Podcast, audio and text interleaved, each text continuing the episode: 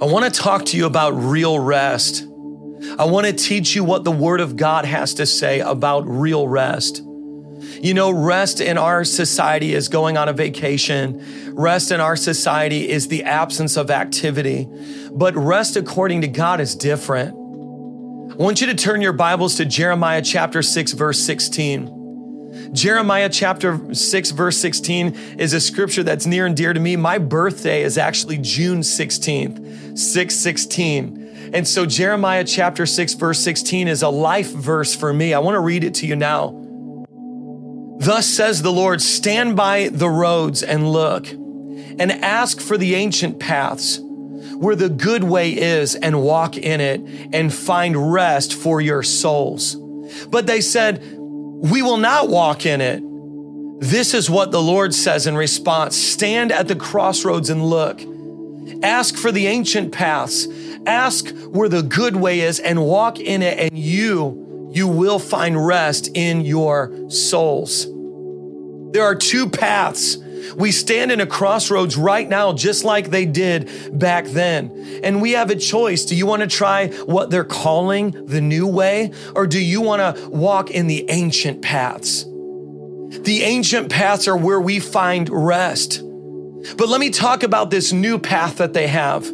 There's a new path that's full of pronouns. There's a new path that's full of L G B T Q plus celebrating their identity in a counterfeit. There's a new path that doesn't call anything sin that the Bible calls sin. There's a new path where you can be a Christian and never go on a journey of sanctification. There's a new path that people are walking right now. They're calling it new, but the Bible says there's nothing new under the sun. It's the same occult practices. It's the new path that they say is manifesting. Oh, you can manifest. There's a new path that's just an old spirit dressed up in a new thing. And I know that this is not popular. I know that I'm in the basement of Queens, New York City, screaming the truth to over two thousand people watching me right now. But Jeremiah chapter six, verse sixteen says, will you walk the ancient path? And I'm not ashamed to say that I'm walking the ancient path, the path that the apostles of old walked. It wasn't popular then, but it's popular now in V one Church, and we're gonna make it popular in the world because they're gonna say this new path is not working. I started off confused and I'm more confused. I, I started out full of anxiety and fear, and I'm full of more anxiety and fear. I, I, I, try, I listened to the gurus in the new path. I listened to the power of positive thinking in the new path, but I'm ready for the ancient path. I want to know who's with me around the world to walk the ancient path, because it says, if you'll walk that path, you'll find rest for your soul. I know what I'm saying is not popular in the world, even though it's popular among our V one Church people. I know that our viewership is gonna drop like flies when you talk about the ancient path, but I can tell you the things that they're calling new are not new. They're pagan, they're occult and cult. And God is still saying, you're standing in the crossroads and you get to choose. Do you wanna walk the ancient path? God is doing something in this hour right now. He's raising up people who are finding rest in His ways. I wanna give you three ways that you can actually find true rest. Number one, write this down for your notes. Some battles are won by warring. Some battles are won by waiting. I'm gonna say it again. Some battles are won by warring, and some battles are won by waiting. What do I mean by that? I just mean that we we have to choose what we engage with and what we don't engage with. We've got to choose, am I warring or am I waiting through the war? And sometimes we're too quick to move. Sometimes we're too quick to try to open the door for ourselves. We're too quick to fill out the job application. We're too quick to jump back into the dating app and start swiping our way into a relationship. But are you warring or are you waiting? Because some battles are won by warring, but some battles are won by waiting. They that wait upon the Lord shall mount up with wings as eagles. They will run and not grow weary. They will walk and not faint. The Bible says that there is a rest that comes by waiting. Sometimes while you're waiting and He's warring on your behalf, He says, not by might nor by power, but by my spirit, says the Lord. Sometimes when you're on the battlefield, because I'm teaching a church how to be battle ready, you learn how to wait on the battlefield because he begins to fight your battles on your behalf. He begins to open up doors that only he can open. He begins to close doors that shouldn't be open because he's chivalrous. Chivalrous is what happens when he puts his cloak over a puddle and he begins to carry you across that adversity. He begins to carry you across that tragedy. He begins to carry you through that season. And what happens when you tell people that chivalry is dead is you try to stop a good father from being chivalrous.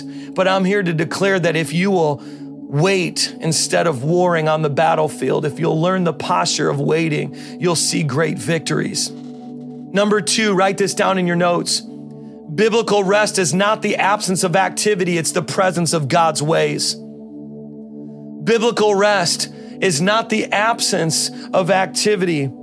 It is actually the presence of God's ways.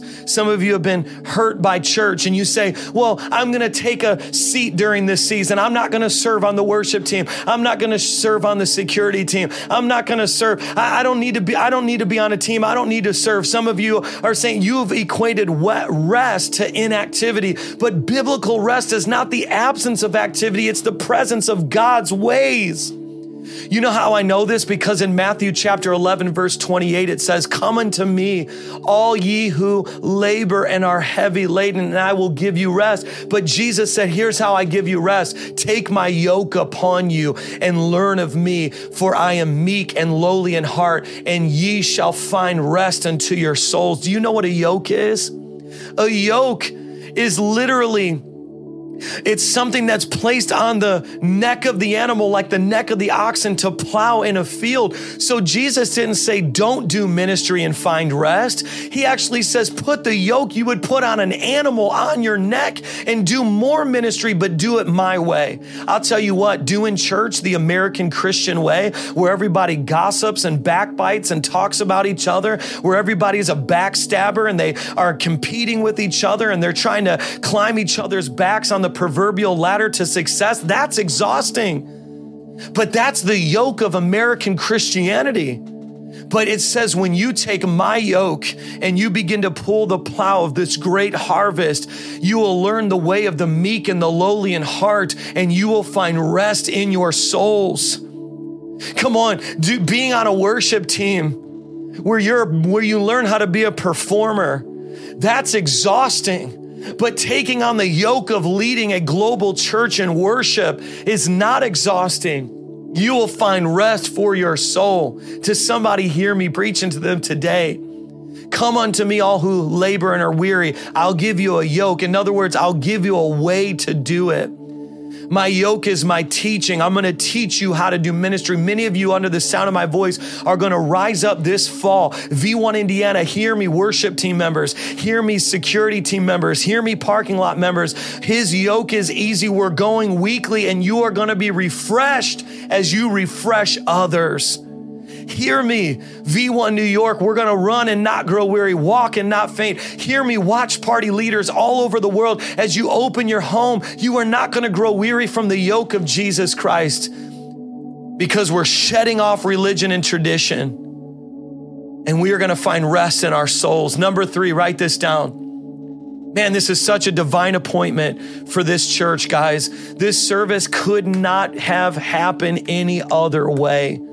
While a storm is raging on in our midst, physically, God is actually lifting up his people. We're finding rest. We're finding the ancient path. If you're finding the ancient path with me, come on, let me know in the chat. Number three is this: the most skillful, skillful soldiers can still be defeated by sleeplessness. The most skillful soldiers, the ones who know how to battle the best, if they don't know how to sleep on the battlefield, will still be taken out, because the greatest enemy they have is the enemy of me.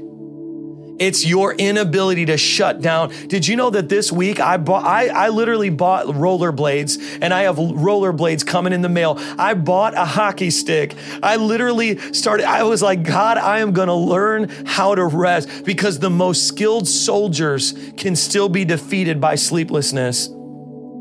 Jesus cast out demons.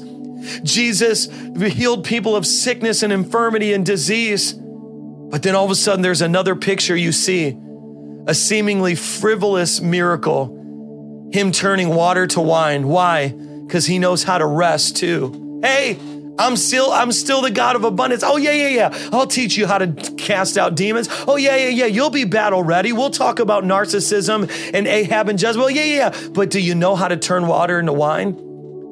Do you know how to feed the masses with this multiplying loaves and fish and just feast and eat until you're full? Because he's the God of abundance. And then here's another picture. It's a picture that was given to me at the beginning of the summer when I planned this service. I didn't even know Hurricane Henri was on its way, but the Lord said, I'm going to give you this message, Mike. Mark chapter four, verse thirty-five is a picture of Jesus sleeping in the boat. He's at total and complete rest, and he's at peace in the midst of a raging storm. And guess what? The fishermen that were on that boat were, were they were experts. They knew those seas very well. And at the conclusion of all their life's experience, they said, we're probably gonna die in this storm. But Jesus said, you might be an expert in the natural, but I'm the one who knows the supernatural. And the Lord divinely gave me this picture months ago and said, if you teach him how to cast out demons, if you teach him how to pray for the sick, but you don't teach him how to sleep in a boat, if you don't teach him how to turn water into wine and to celebrate and be full of joy and full of faith, they will not be balanced. They will not be like me. I didn't know that Hurricane Henri was on its way. And I was laughing to myself saying, God, you're so good. You're so good, God. I'm going to be in the basement of Queens where even New York City subway systems are flooding right now. You can look at the flooded footage on my story on Instagram. They're flooding right now. I'm in a basement where literally we have flooding happening already. But I said, God, I'm going to learn your ways, the ancient way, the ancient path. I want to give you my biggest revelation of Mark chapter four and this picture of Jesus in the boat. All good leaders go first. All good leaders go first. Jesus was in the boat. I never saw this before, and I never had heard any preacher or any pastor preach this before. When they went down to Jesus sleeping in that boat, the disciples were standing in the same crossroads that Jeremiah chapter six, verse sixteen talks about. They had to choose. Jesus was sleeping because there's an ancient path. Jesus was sleeping saying, you get to choose right now. You can sleep with me. Did you know that the disciples, makes me want to cry even thinking about it, could have looked at Jesus and said, if Jesus isn't worried about it, why am I worried about it? They could have looked at Jesus and saying, if I want to be like the rabbi, if I want to learn these ancient paths, then the most appropriate thing to do right now in this storm is to go to sleep. Because see, Jesus didn't teach with words alone. He taught with his actions. And so Jesus in that moment was sleeping. And so to take up his yoke was to say, do as I do, not just as I say. And the disciples, can you imagine all twelve of them just sleeping on that boat and the winds and the waves and everything ravaging that boat, and all of them say, I guess we're supposed to take a nap. I guess that's the most appropriate thing to do. What if the most appropriate thing to do when you get the cancer diagnosis is to take a nap with Jesus and trust in his almighty resurrection power? What if the most appropriate thing to do when your husband walks out on you and you know you're going to be left alone is to take a nap and to sleep in that boat with Jesus, knowing that he's going to meet all your needs according to his riches and his glory? What if the most appropriate thing to do when you get the news that it looks like it's lights out, it looks like you'll never survive it, it looks like it's impossible, is to lay down next to Jesus and dream the most precious dreams during the most sweetest sleep that you can get? What if the thing that we need to learn from the general of all generals, the King of all kings, the Lord of all lords, is to sleep. They got a rebuke because they didn't choose the sacred way. They didn't choose the ancient way. They chose to murmur, to doubt, to complain. They woke him up and he said, peace, be still. And the wind ceased and there was a great calm. Verse forty says, he said to them, why are you so afraid? Have you still no faith? I'm here to tell you in verse forty-one, they said, and they were filled with great fear. And they said to one another, who then is this that even the wind and the sea obey him? They exchanged fear of a storm for fear of God. The beginning of wisdom is the fear of the Lord.